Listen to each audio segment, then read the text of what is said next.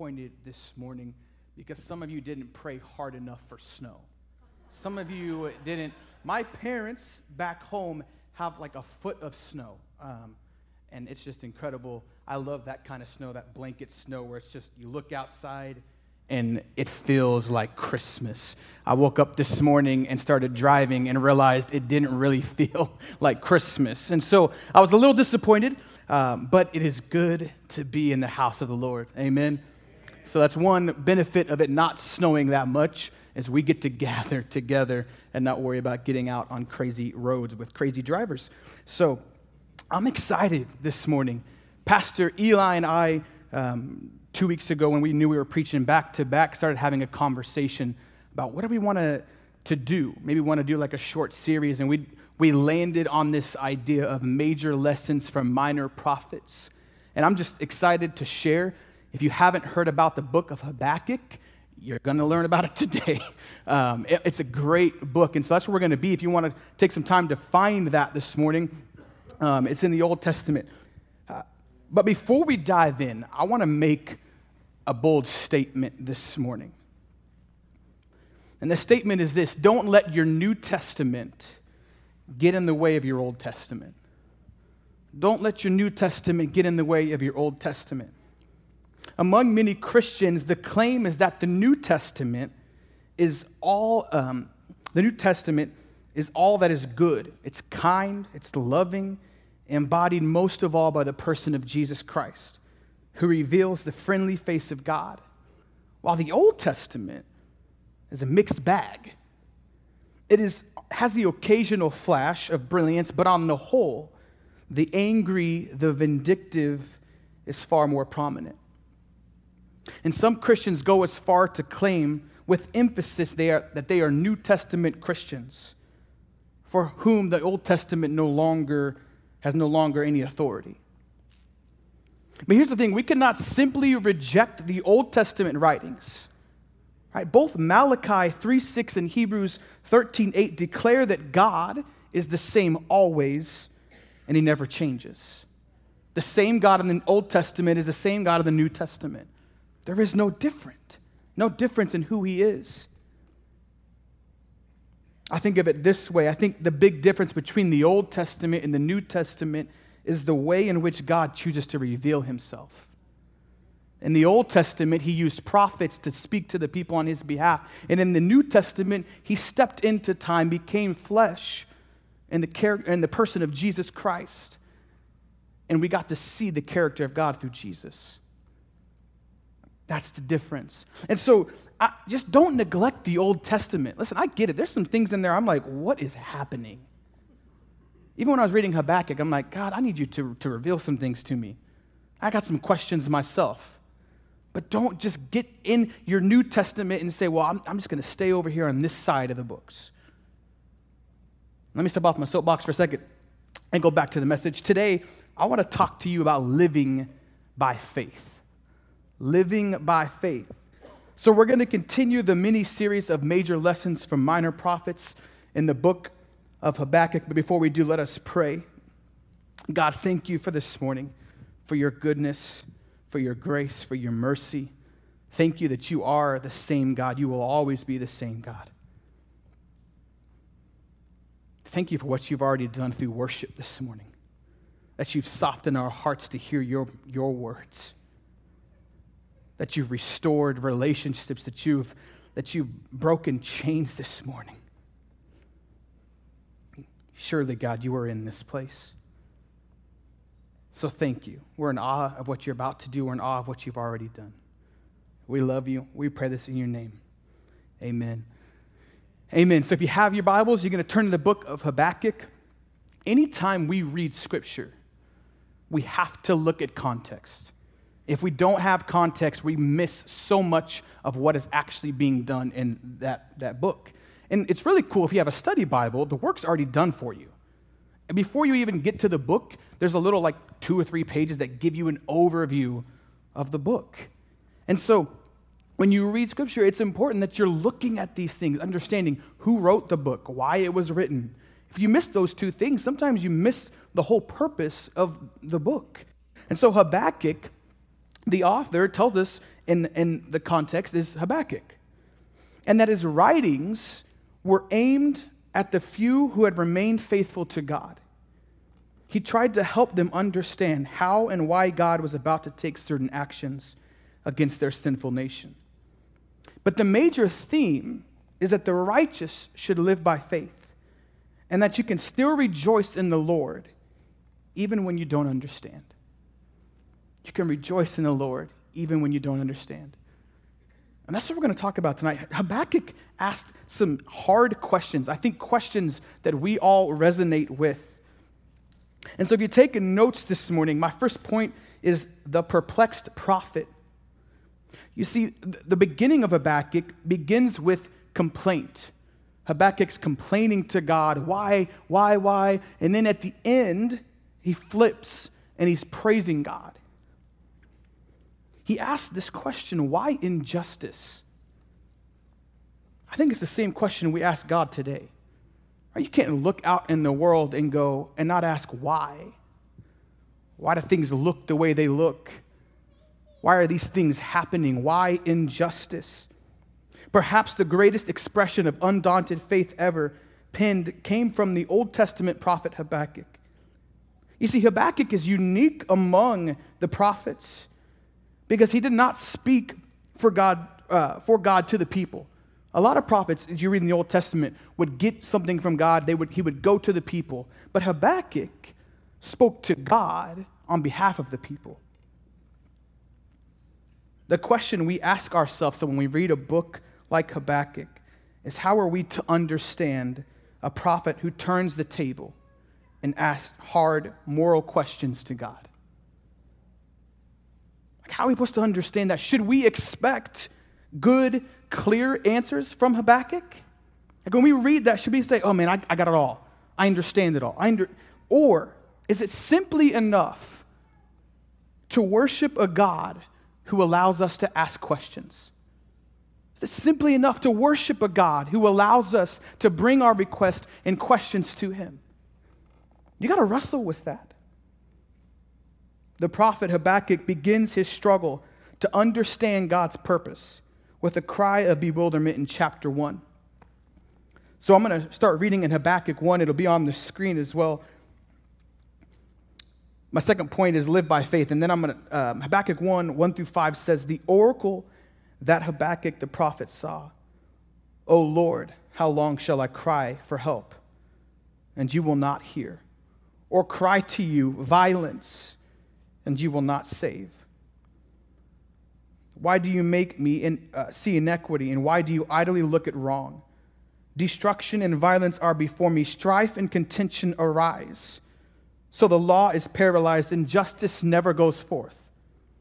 For the wicked surround the righteous, so justice goes forth perverted. That was Habakkuk speaking. And then the Lord answers in verse 5. He says, Look among the nations and see, wonder and be astounded. For I am doing a work in your days that you would not believe if I told. Habakkuk starts this chapter crying for help because violence permeated his society. Habakkuk dealt with questions that come up when somebody really believes in God, yet looks around and sees that the world doesn't seem to match up. Habakkuk saw this, especially since he would have remembered that prior times, the prior times of revival under King Josiah, he asked God why. Why are you allowing this? You ever ask that question to God? We're going to deal with that a little bit this morning. You've, you've been in a season. You ask God, why are you allowing this? And this is what Habakkuk is asking God here. Why are you allowing these things to happen? Because Habakkuk knew that God he, that loves justice and, and hates oppression. So he questions God. Why allow the violence to take place? And why would he allow the wicked to triumph over the righteous? And God answers, right, like he always does. He goes on after verse 5 to continue answering Habakkuk to reveal that the Babylonians the epitome of everything Habakkuk, and for God, and God for that matter, detested, would become God's instrument for judgment on Judah. And Habakkuk once again did not understand. Because evil would win over righteousness and bad things would happen to good people. Habakkuk goes on to make a second complaint in verses or in chapter 1, uh, verses 12 through all the way through 2 1. He says, The question is, why do it this way, Lord? And these are both questions I've asked. I've asked, why, God? And then I've asked, what are you trying to teach me and why are you doing it this way? Why this way? But in chapter 2, 4, there's something so beautiful that happens.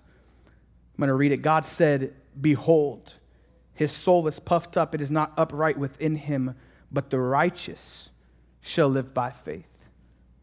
He's telling Habakkuk the righteous should live by faith.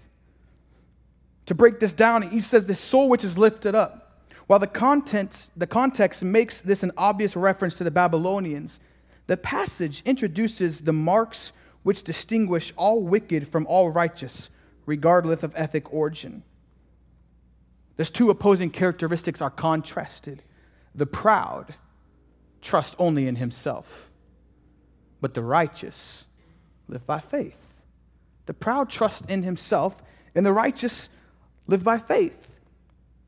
Spurgeon says it this way wherever pride is found, it is always hateful to God. Why? Because pride is even hateful to men. Men cannot bear another proud man. And hence it is that the proud man who has any sense left often sees that it is so. And he therefore tries to affect manners of modesty. He will seem to be humble when he really is not if he has a suspicion that all about him will dislike him, if they know him to be proud. But God cannot bear pride. In fact, it is a part of his daily business to put down the proud. You see, God right here is reminding us in Habakkuk that throughout this time of punishment, that throughout the time of, of tribulation, of, of hurt and pain in your life, that there is a correct way of living it's having faith in who God is, having faith in his character that's revealed to us in Scripture, that's revealed to us in the person of Jesus Christ. You see, our faith in God is what separates us from the world. Habakkuk realized that though he did not understand God's ways or timing, he cannot doubt God's wisdom, love, or reliability. My wife and I attended a life group um, years ago, and one of the leaders said something that I, that I carry with me to this day and that I'll never forget. He said, You may not always see God move in the present, but when you are years down the road, you can look back and you can always say, God was surely there. God was surely here. God moved there. Habakkuk goes on to write his great affirmation of faith in chapter 3, verse 17 and 19. Habakkuk says, Though the fig tree should not blossom, nor fruit be on the vines, the produce of the olive fail, and the field yield no food, the flock be cut off from the fold, and there be no herd in the stalls. Yet I will rejoice in the Lord. I will take joy in the God of my salvation. God, the Lord, is my strength. He makes my feet like the deer's. He makes me tread on my high places. To the choir master with stringed instruments. In what is almost a vision, Habakkuk saw the Judean countryside desolate, perhaps from the invading Babylonian army or from natural calamity. But in the midst of complete loss, look what Habakkuk does. He doesn't complain anymore. He doesn't just fall down and, and, and, and weep or anything. He gives praise to God. He gives praise to God. Because he saw the problems from what they were and remembered that God was greater than all of it. What about you this morning? Are you seeing your problems for what they are and realizing that you serve a God who is greater than all of it? That no matter what you're going through, God looks at you, He sees you, He walks with you. Habakkuk didn't just practice positive thinking. He didn't just practice positive thinking. He remembered that God was great. Guys, it's saying to yourself, though I may have lost my job, though I may have lost my spouse, though my health may be failing, though I've lost a loved one, that His grace is still sufficient for me, that He loves me. Listen, I know these statements. My wife and I are in one right now. Listen, you go through life, you picture how things should be. You picture how you got it all written down. You're like, man, by this year, I'm going to have this, this, this, and all of these things. And then when it's not, you want to start to doubt God and His goodness. This was us. We are walking through a season of life that I don't wish upon anyone. If you've ever struggled with infertility, it's a difficult journey. You start to doubt God, you start to doubt His goodness. And without faith, without faith, I'm not sure where we would be.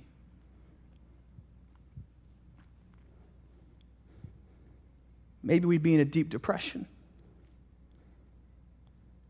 Maybe we'd be envious of all of those around us that don't struggle. Bitter towards the things of God. But instead, we know that His grace has been sufficient for us. That it's not a promise.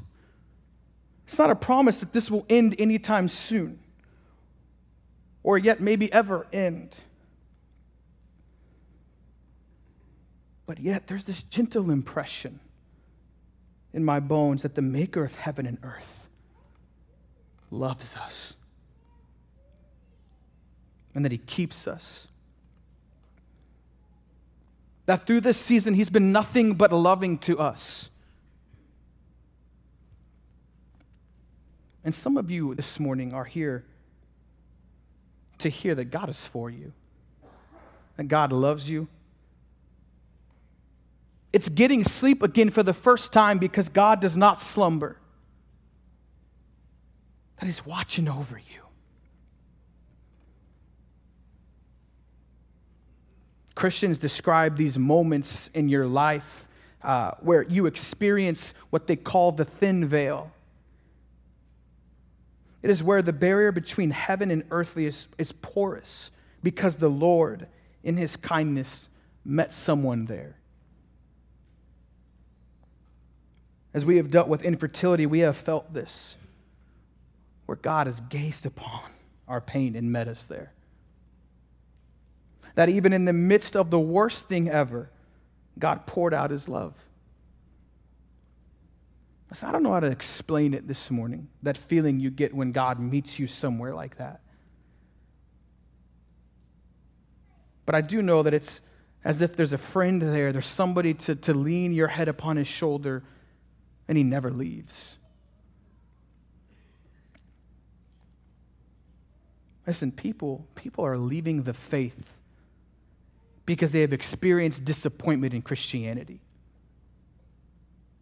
Feeling that when they've prayed, God didn't answer. But what we fail to understand is that disappointment is exactly the place where God wants to meet you. In fact, it's, it's the place where God will grow you in the most profound way. That when you're hurting, when you're in need, when you're disappointed, it isn't time to walk away. It is the time to press further and, and to break through the veil, to experience God's grace the way that Paul did, In 2 Corinthians 12 9, it says that my, he told Paul, My grace is sufficient for you. There's an importance to having faith. Pain is real, but God is real. You see, faith reminds us that we may not fully grasp God's design for our lives now, but that He loves us. And faith, it's a necessary component of the Christian life. It is belief in the unseen and that there's certainty, uh, and the certainty that unseen things are true. Listen, faith is more than just passive acceptance. It is an active trust and reliance on God. Hebrews 11:1 1 says it this way, now faith is the assurance of things hoped for and the conviction of things not seen. The foundation of our salvation is our faith in Jesus as a son of God. Saved, we have eternal life because of the work he did on the cross. Faith enables us to put trust in God's plans and direction. That no matter what you're going through this morning, when you have trust in God's character and who He is, there's always hope.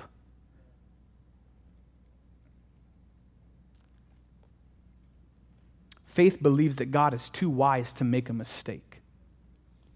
God is too wise to make a mistake. That the God of the universe has a plan for your life and he's busy enacting it. Guys, God's not just sitting up there on the throne, not looking at you with love and, and joy and, and working. He's not just sitting up there as if somebody wound a clock and just set it off, and God said, okay, when that timer goes off, then I'll start looking at your life and maybe I'll start to work. No, no, no, no, no. God's there for you. He sees you, He knows you. He knows you better than you know yourself. It's the God that we serve. Because we view life by what's immediately in front of us. But God is high above us, and He sees all of life at a glance. He sees both beginning and the end of things. You ever notice we're always wiser after the event happens? But while the crisis is occurring, we are unaware of why we are going through a tragedy. But only after we reflect does it strike us that God was there the whole time, that He moved the whole time. And faith believes that God is too kind to be cruel. Did you know over the marble fireplace in the mathematics building of Princeton University, written in original German, is the scientific credo God is subtle, but He's not malicious.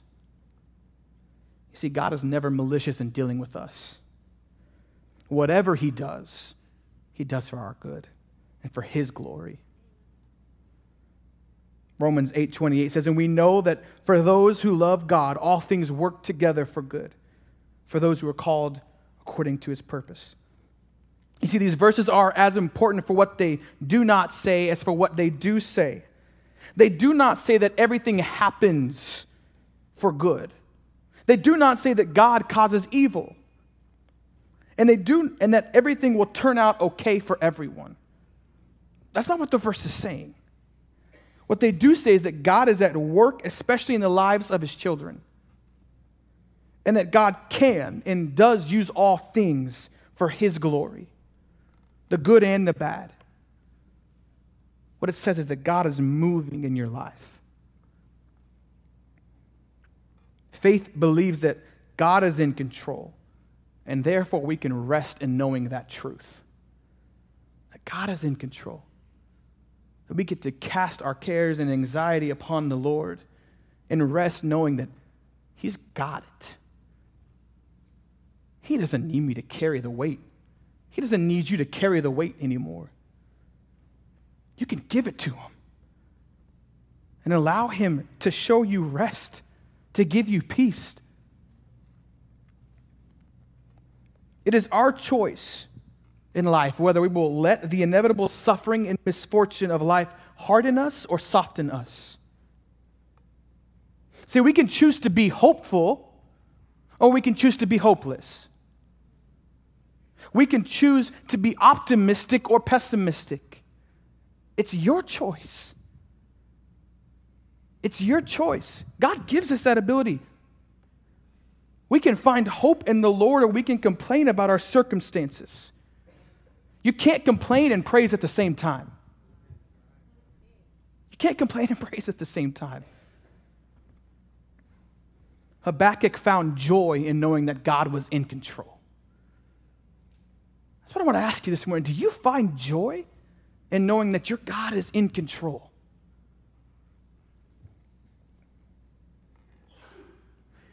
Faith believes that when we cannot trace the hand of God, we can trust the heart of God.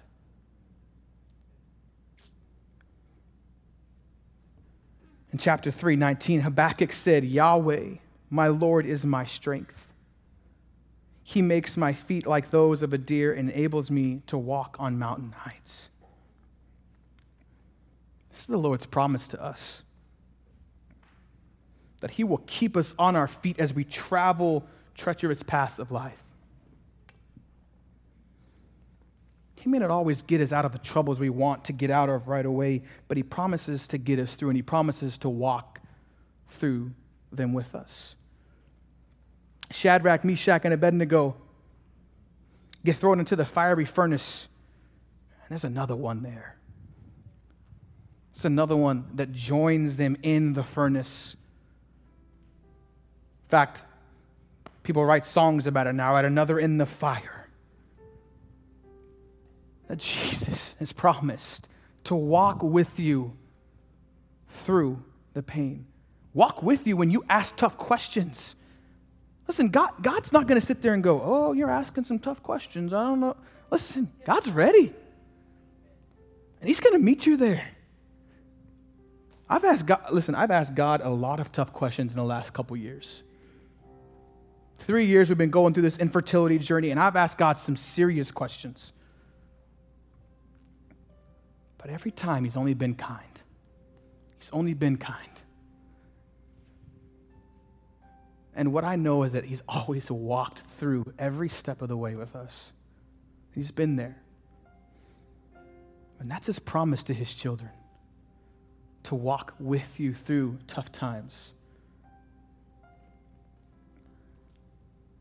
Like Habakkuk, we must take joy in the God of our salvation. That when we truly don't understand, we can say that our, mic, our, our life is still marked by faith. Some of us today need to be reminded of that promise that God does walk with you, that He sees you, that He hears you, and most of all, that He loves you. that even if the night is dark and the storm is raging on, God's still there. That even when you can't see the hand of God in your life, you can still trace his heart. You can still know his character, still know that he is good. Would you guys stand?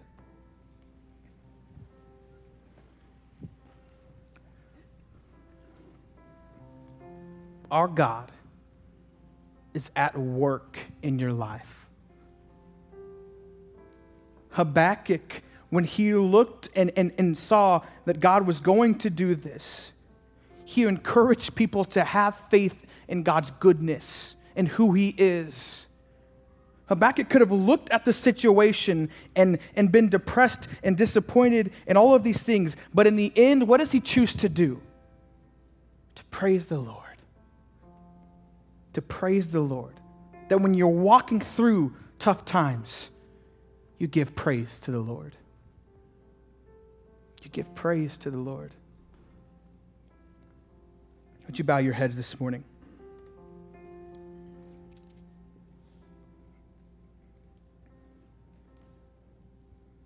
God truly is at work in your lives. But you have to believe it.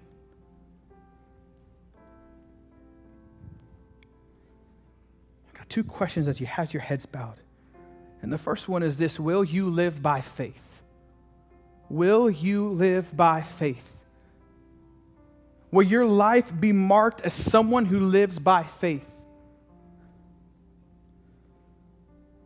Will you live by faith? And will you trust in the God of your salvation? Give everything to Him this morning. And so, with every head bowed, I want to just, I want you to raise your hand this morning just to say, you know what? I want my life to be marked by living by faith. If you this morning want to say, yes, God, I'm all in, I want to live by faith, would you just raise your hand this morning? Yeah. Yeah, amen. Amen. I just want to pray as we, as we close service. I want to pray this over you guys today. Habakkuk 3 17, 19 says, Though the fig tree should not blossom, nor fruit be on the vines, the produce of the olive fail, and the fields yield no food, the flock be cut off from the fold, and there be no herd in the stalls.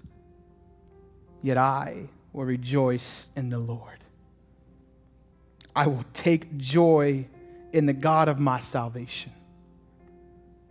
God the Lord, my strength, He makes my feet like the deer's, He makes me tread on high places. God, thank you. Thank you for this morning, for the work you've done. God, you see your people. You know their pain, you know their, their, their struggles, God, and I pray that you would move in all of these situations. God, but I also pray that you would remind us what it is to live by faith. To live by faith, Jesus. So thank you. Thank you for your goodness. Thank you for your grace. That your grace is indeed sufficient for us. Lord, we love you. And we pray these things in your name. Amen. Well, guys, go and have a blessed Sunday. We love you. We'll see you guys next week.